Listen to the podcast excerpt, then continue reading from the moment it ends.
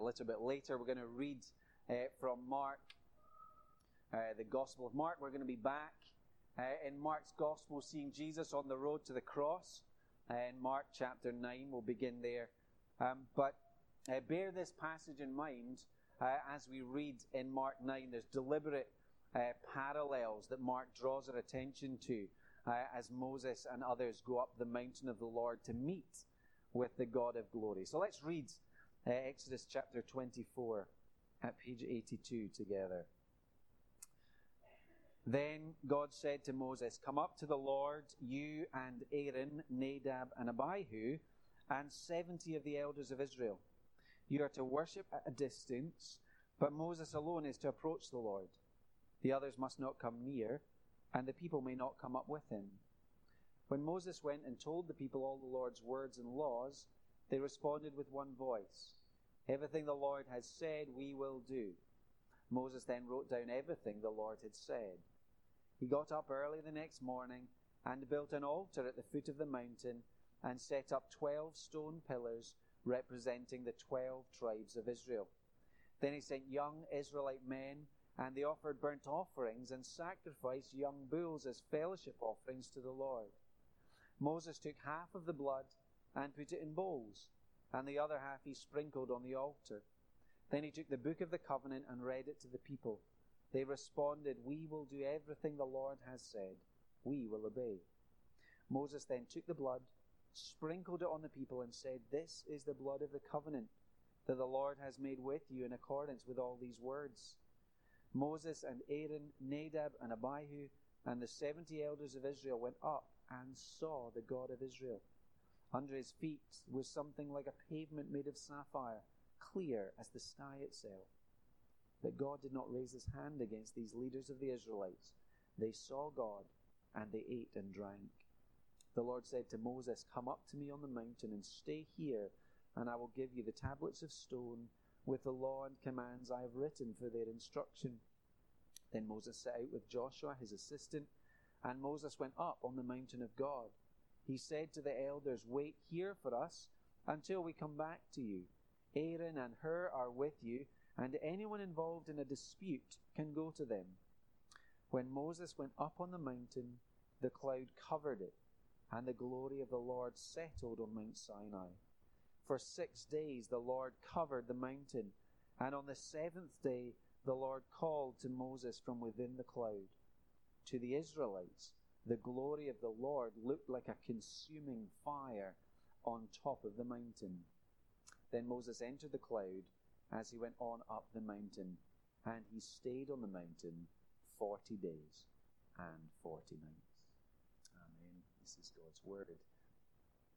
In the Gospel of Mark and chapter 9, which you'll find on page 1012. We're back in the Gospel of Mark, where we'll be for the next few months, as I said, reflecting on Jesus' journey to the cross. And here uh, in this section, uh, we'll be reminded that the King of glory is the suffering servant. So let's read the first 13 verses of Mark chapter 9. And he said to them, I tell you the truth, some who are standing here will not taste death before they see the kingdom of God come with power. After six days, Jesus took Peter, James, and John with him and led them up a high mountain where they were all alone. There he was transfigured before them. His clothes became dazzling white, whiter than anyone in the world could bleach them. And there appeared before them Elijah and Moses, who were talking with Jesus. Peter said to Jesus, Rabbi, it is good for us to be here. Let us put up three shelters one for you, one for Moses, and one for Elijah. He did not know what to say. They were so frightened. Then a cloud appeared and enveloped them, and a voice came from the cloud This is my Son, whom I love. Listen to him. Suddenly, when they looked around, they no longer saw anyone with them except Jesus. As they were coming down the mountain, Jesus gave them orders not to tell anyone what they had seen until the Son of Man had risen from the dead. They kept the matter to themselves, discussing what rising from the dead meant. And they asked him, Why do the teachers of the law say that Elijah must come first? Jesus replied, To be sure, Elijah does come first and restores all things. Why then is it written that the Son of Man must suffer much and be rejected? But I tell you, Elijah has come, and they have done to him everything they wished, just as it is written about him. Amen. Let's think for a moment about the importance of signs. Uh, a good number of years ago, uh, when we lived up north in Dingwall, uh, family uh, was heading away overseas for work. And so it was decided that we would all get together and have a picnic on the top of a small hill just outside Dingwall called Fyrish. Think Arthur's Seat, except probably even easier, and you'll kind of have the picture. Okay, so short walk uh, up the hill, less than an hour to get up. We all had a really nice picnic. And then as we're coming back down, we come to a fork in the road, uh, and some uh, bright spark uh, decided, hey, let's go down a different way. Uh, so we took a turn in our route. Now, the person who suggested it, very important man. Uh, so I thought, I'll follow this guy. He's bound to know what he's doing. Three, four hours later, finding ourselves in the woods, beginning to wonder, are we ever going to find civilization? Should I just abandon uh, this guy who I'm now beginning to figure he doesn't know as much as he thinks he does? Um, should I try and find my own way? Well, anyway, after about four hours, uh, we saw uh, the car park sign, and you'll understand that sense of relief, uh, that sense of joy uh, that we were going to get home before nightfall. Now, back in Mark's Gospel, which is where we are, uh, we're told in chapter 1, verse 1, very opening words. This is the Gospel about Jesus Christ, the Son of God. And in the first eight chapters, where we were uh, last year, we saw lots of miracles, miracles showing the authority of Jesus, the Son of God. And so the disciples gladly follow Jesus Christ, the Son of God, when he's doing all these wonderful things. But then, the last passage we looked at in chapter 8, uh, read with me chapter 8, verse 31. Here is the turn in the road for Jesus and the disciples. This is where things begin to get difficult. Jesus began to teach them that the Son of Man must suffer many things and be rejected, and that he must be killed, and after three days rise again.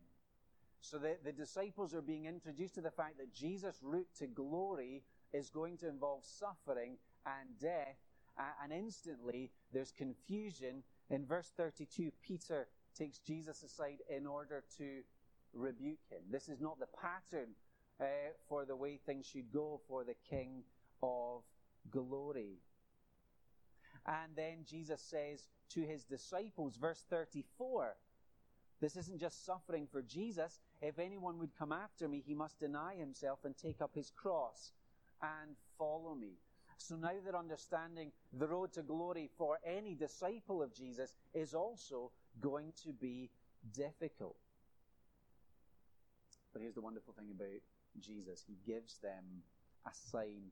Chapter 9, verse 1 I tell you the truth, some who are standing here will not taste death before they see the kingdom of God come with power. Here's a sign that they're going to receive to give them hope, to keep them on their journey, to give them their understanding that despite their confusion, this is the leader to follow. They're going to see Jesus the King come with the power of God. They're going to see the curtain pulled back.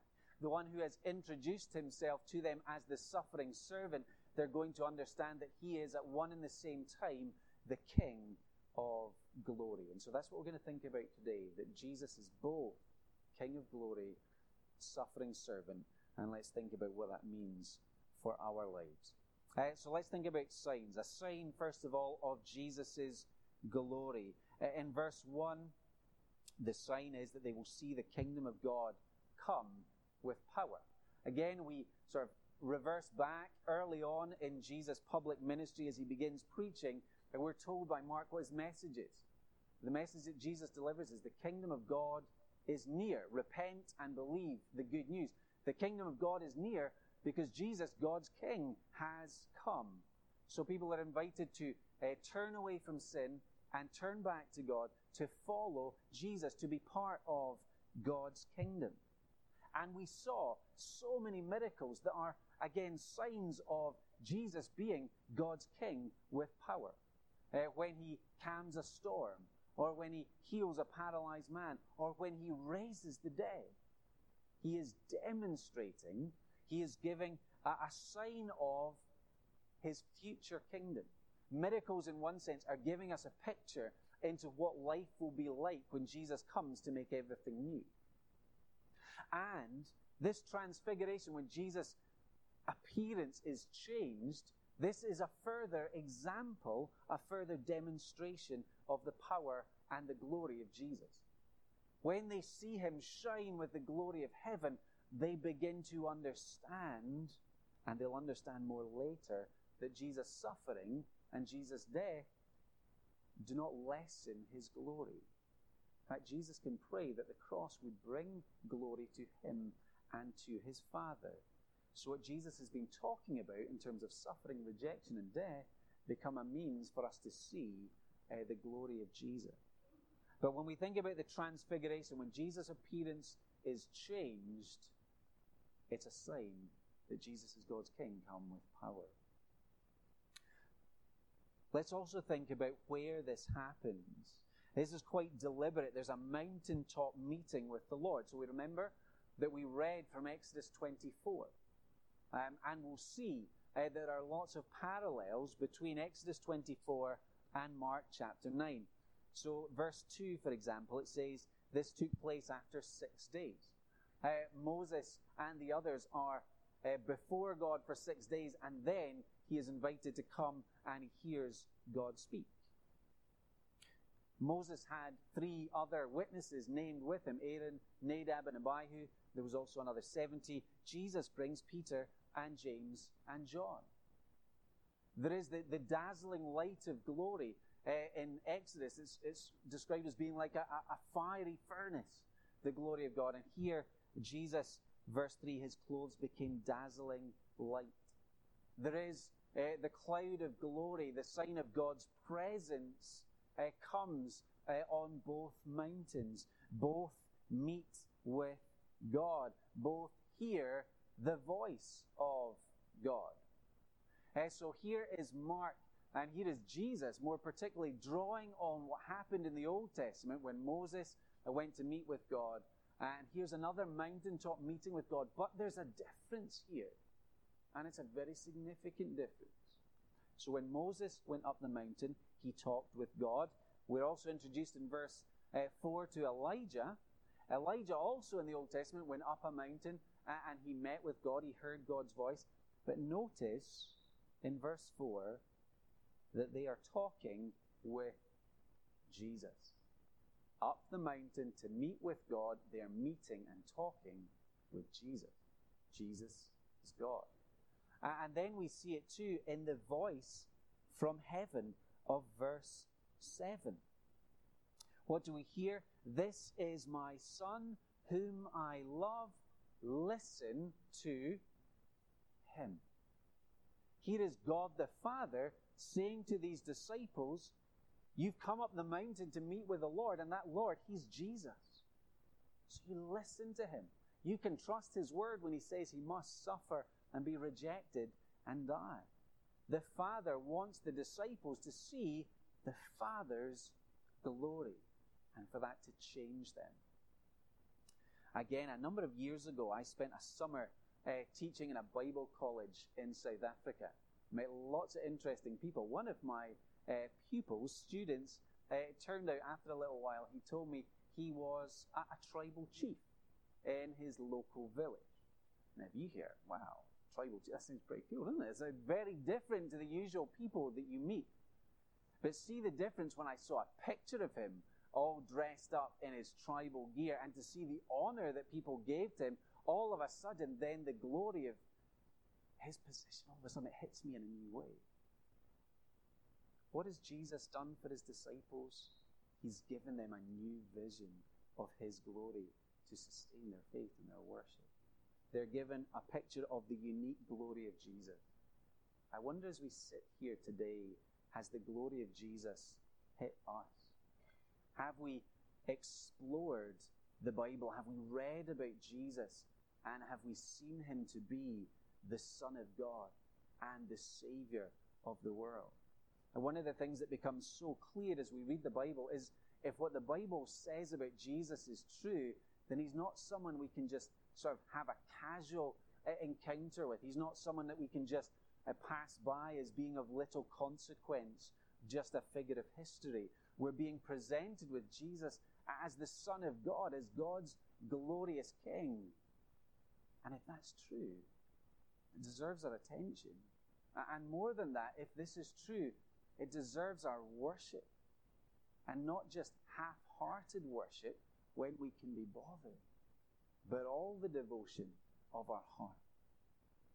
So we get this wonderful vision uh, of Jesus' glory. But it's also it's a signpost of his future glory.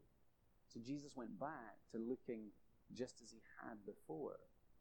But there is a day coming when we will all see Jesus shining with the glory of heaven.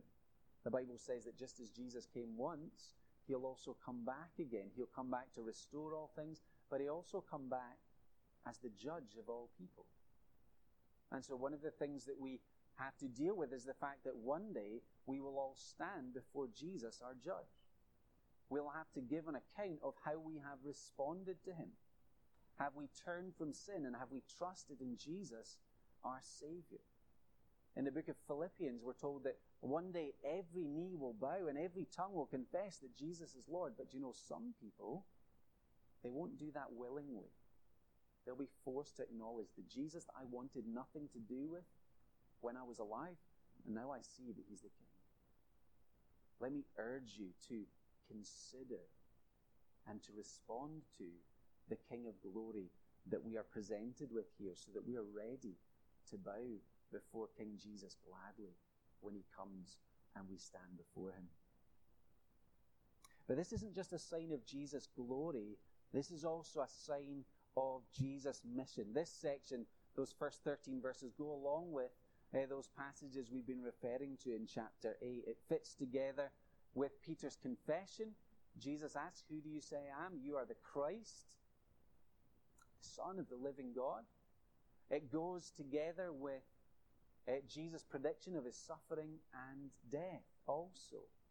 Because the pattern of Jesus' ministry, as he makes clear, is there is humility before he's raised up in glory.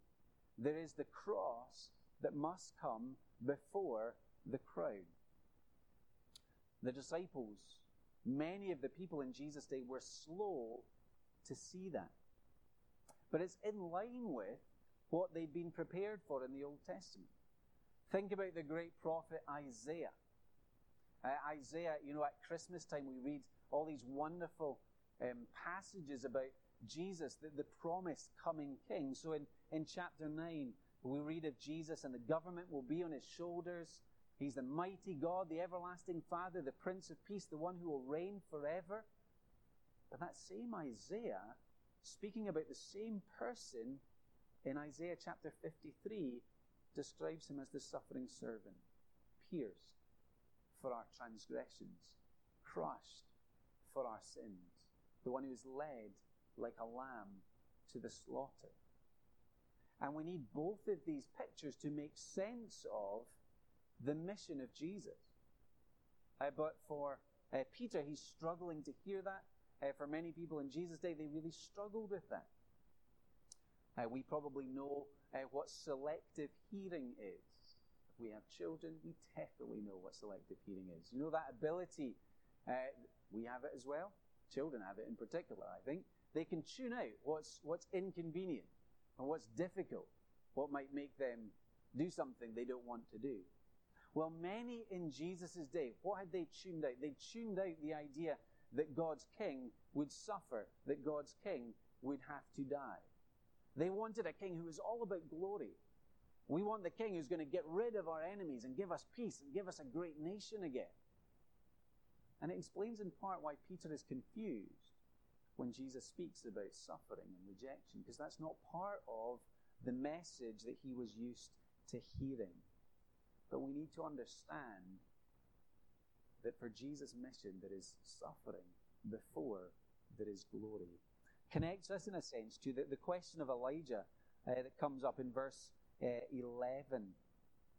Uh, they ask Jesus, Why do the teachers of the law say that Elijah must come first? So, almost the last word of the Old Testament, Malachi chapter 4, verse 5, there is this promise from God I will send you the prophet Elijah before that great and dreadful day of the Lord comes. So, the day of the Lord, the day of restoration, day of salvation, day of judgment for God's enemies. But before that, there was this promise that Elijah would come. And so, the logic seems to be that the disciples are thinking, well, hang on a minute, we've seen Jesus as the King of glory. So surely this is the end of the story. Why would we need Elijah to come? Because here we are on a mountain meeting with the Lord, and, and Jesus is shining with glory. And Jesus says to them in verse 12 Elijah does come first and restores all things. Why then is it written that the Son of Man must suffer much and be rejected? And he points to the pattern of the second Elijah, who is John the Baptist. He's come and they've done to him everything they wish. In Mark's Gospel, it's understood that the Elijah to come is John the Baptist. And John the Baptist, his ministry was to begin restoring people back to God. He turned people away from sin and towards God, prepared people for the coming of Jesus. But what happened to John? He was killed by King Herod. And Jesus says, if that's what happened to the Elijah to come, that's what's going to happen to the Savior. That's what's going to happen to me. Jesus too will suffer and die. Do you know what desire lines are? Um, I discovered this uh, helpful expression recently. Desire lines are paths that are worn into the ground when people want to take a natural shortcut. So, you know, where, you've got a path that meanders, a road that meanders all the way around here, you'll often find a dirt track where lots of people have taken that shortcut. What was the desire line of the disciples? They wanted Jesus to take his crown without having to go to the cross. They want glory without suffering. And Jesus is saying to them, that's a shortcut that can't be taken. And we also discover in Jesus' mission, again connected to Moses and Elijah, that Jesus is God's final bridge between people uh, and God. Moses and Elijah uh, meet with Jesus partly because they were those who had met with God on the mountain, but partly because uh, one of their functions in the Old Testament was to be uh, mediators between God and his people. Uh, they were the middlemen, uh, speaking on God's behalf and speaking uh, for the people. And that's what Jesus came to be. Jesus comes uh, from heaven with the glory of God, so he perfectly represents God, but he also comes to be truly human, to be the suffering servant, to be our substitute. And so he is the mediator between us and God. He is the only way back to God. And so Jesus is going to be explaining, he's begun and he's going to continue to explain that his going to the cross is the way for him to be that mediator, the way for him to be that bridge back to God. So just as Moses led the people out of slavery into freedom to become God's people, so Jesus leads a new exodus. But he will do that by being the lamb who is sacrificed who dies in our place for our sins so that we might be free to know God. Elijah, his job uh, was to bring an unfaithful people back uh, into relationship with God. And Jesus will do that for us by taking all our sins on himself at the cross and then gifting to us his perfect record of right living. So the only way for us to be right with God is to know Jesus to have faith in Him, to be trusting in Him. But you know, He's also reminding us, Jesus is also reminding us that His life is the pattern of the Christian life. That so for us too, we will often have that experience. It's suffering now, but glory to follow. Now, for those of you who were here on, on last Sunday evening, we heard from uh, Willie's brother Andy, who's a, a, minister in Nantes in France. And he spoke about uh, a lady who was told, if you uh, read the Bible at home, and if you try and talk to me about Jesus, I'll divorce you. Uh, there is opposition and there is rejection uh, to be faced as Christians. There is the call for us to sacrifice our comfort, to sacrifice time and energy for others. There's cost in being a follower of Jesus, but we do it gladly when we know that there's eternal glory to follow, when we know we're following Jesus, the King of glory. So it's a sign of Jesus' mission, but it also informs our mission. What are we here for as a church? We're here to help others to see and enjoy the glory of King Jesus for themselves. It's the one thing that everybody needs. And we need to be willing to lose our lives for Jesus and the gospel, as he says in chapter 8 and verse 35. One last thing to say about this sign, and it's this it's a sign to aid our worship. Peter's response, I love Peter's response in verse 5 when he sees Jesus shining in glory. He sees Elijah and Moses come to talk. Peter said to Jesus, Rabbi, it's good for us to be here. Let's put up three shelters one for you, one for Moses, and one for Elijah. So he doesn't know what's happening. There's fear, but there's also that understanding. If I'm in the presence of Jesus and I realize that he's my king, and if I'm seeing him in his glory, then surely it's a good thing for me to want that and to enjoy that. And so he says, please let this last. It's good for us to be here. It's like any great thing that we enjoy. Now, we have a holiday, uh, we enjoy a nice meal, we enjoy a nice occasion, and we want that moment to last. Uh, of course, because we're finite we know that it never does. But for Peter, this is a wonderful, wonderful desire to know Jesus in his glory. But for Peter, it couldn't last either. Because Peter has been taught that Jesus must go down the mountain to ascend another mountain. He must go up, having been rejected, uh, to carry his cross uh, and to die. Unbroken joy and glory for Peter cannot come without Jesus going to the cross. Now, once he's done that, and once Peter goes to be with Jesus, then there is glory and joy forever in the presence of Jesus, but there must be the cross first. Verse 9, which again is interesting. You know, when you've seen something amazing, surprising to be told to stay quiet about it. As they were coming down the mountain, Jesus gave them orders not to tell anyone what they'd seen until the Son of Man had risen from the dead. So there's a time of quiet while they need to process, while they need to see the whole story out to understand what's going on. But once Jesus has risen, then everything's different. Then they, they know and they're invited to share this life changing news that the one that they have seen uh, as the King of glory has also suffered as their Savior, but he's now risen again with power. So for now, we find Peter confused and his faith is weak. He can't see um, how this path should be. But this transfiguration, this event, is a gift to him from Jesus to bring strength for what lies ahead, to help him to keep on following the King of glory who's also the suffering servant. We need those signs to strengthen our faith to keep going. That's why we gather for worship Sunday by Sunday. We need a fresh sight of the glory of Jesus. So we sing and we pray and we read the Bible and we seek to explain it so that we might keep following after Jesus. Next week, we'll share the Lord's Supper together. Again, a meal intended to strengthen our faith, to, in a physical way, to remind us of the self giving love of the Lord Jesus, which is intended to strengthen our faith. And just as it's a sign to aid our worship, it's also a sign uh, to aid our mission. Because just like Peter and the disciples, our mission is to make public what had then been secret. That the King uh, who dies on the cross in humiliation is the King of glory who is now uh, ascended into the glory of heaven, and He is our way to know and to enjoy God.